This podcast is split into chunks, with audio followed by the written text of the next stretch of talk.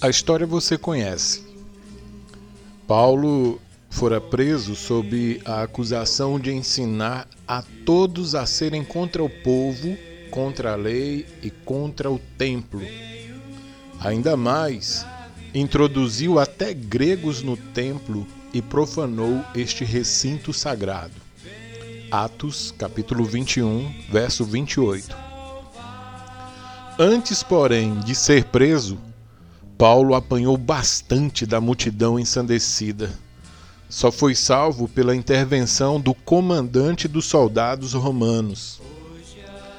O comandante ordenou ainda que a, aos soldados que Paulo fosse recolhido à fortaleza e que sob açoite fosse interrogado para saber por que motivo assim clamavam contra ele. Atos 22 e 24. Enquanto era amarrado, Paulo questionou se era lícito tratar daquela forma a um cidadão romano. Não era. E Paulo foi levado até o governador Félix. Agripa II, rei da Galiléia, acompanhado de sua irmã Berenice, visitava o governador Festo naquele dia, naqueles dias. Este convidou os dois visitantes ilustres a assistirem ao julgamento de Paulo.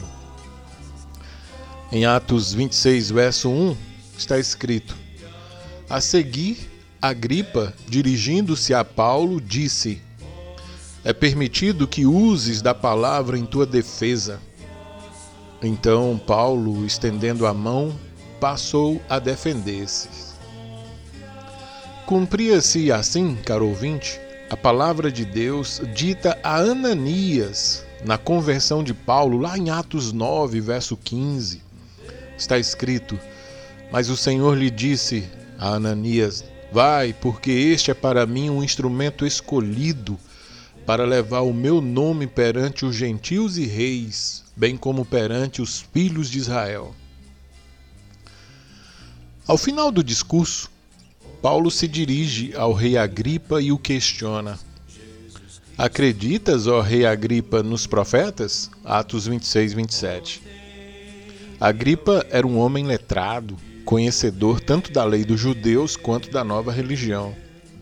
Era de família nobre e, portanto, versado nas várias áreas do conhecimento. Muito provavelmente, nada do que Paulo falara, com exceção da sua experiência pessoal de conversão, era novidade para o rei, que respondeu assim ao questionamento. Atos 26, 28. Nós lemos: Então Agripa se dirigiu a Paulo e disse: Por pouco me persuades a me fazer cristão. Pobre Agripa. Mas, excetuando as razões soberanas de Deus, talvez a maior dificuldade para que Agripa aceitasse a pregação de Paulo fosse sua posição.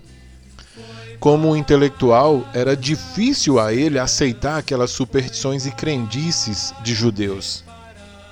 Antes, Festo, o governador, havia dito que Paulo estava delirando como um homem culto poderia abraçar uma religião de pescadores? Como aceitar que um carpinteiro pudesse ser alguém importante?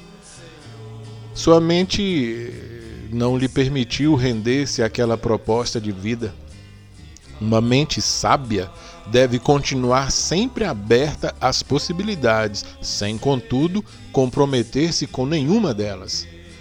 Esse tem sido o lema dos sábios e entendidos deste mundo. Agripa era um deles.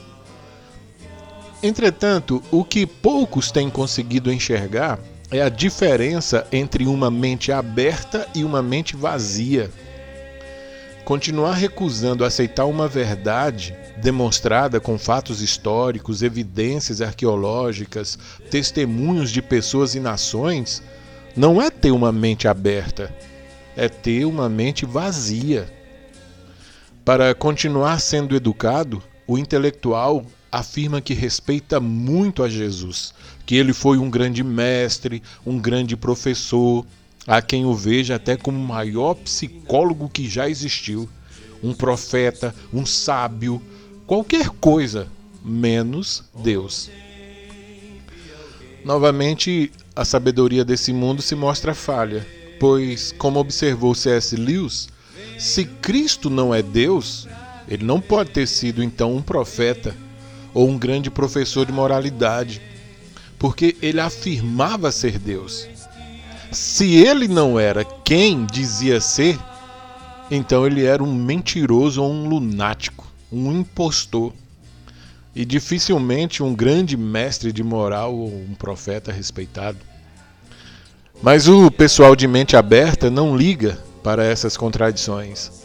Eles continuam, como a gripa, por pouco, quase gostando do Evangelho, por pouco, quase aceitando a Bíblia, por pouco, sendo simpáticos à igreja.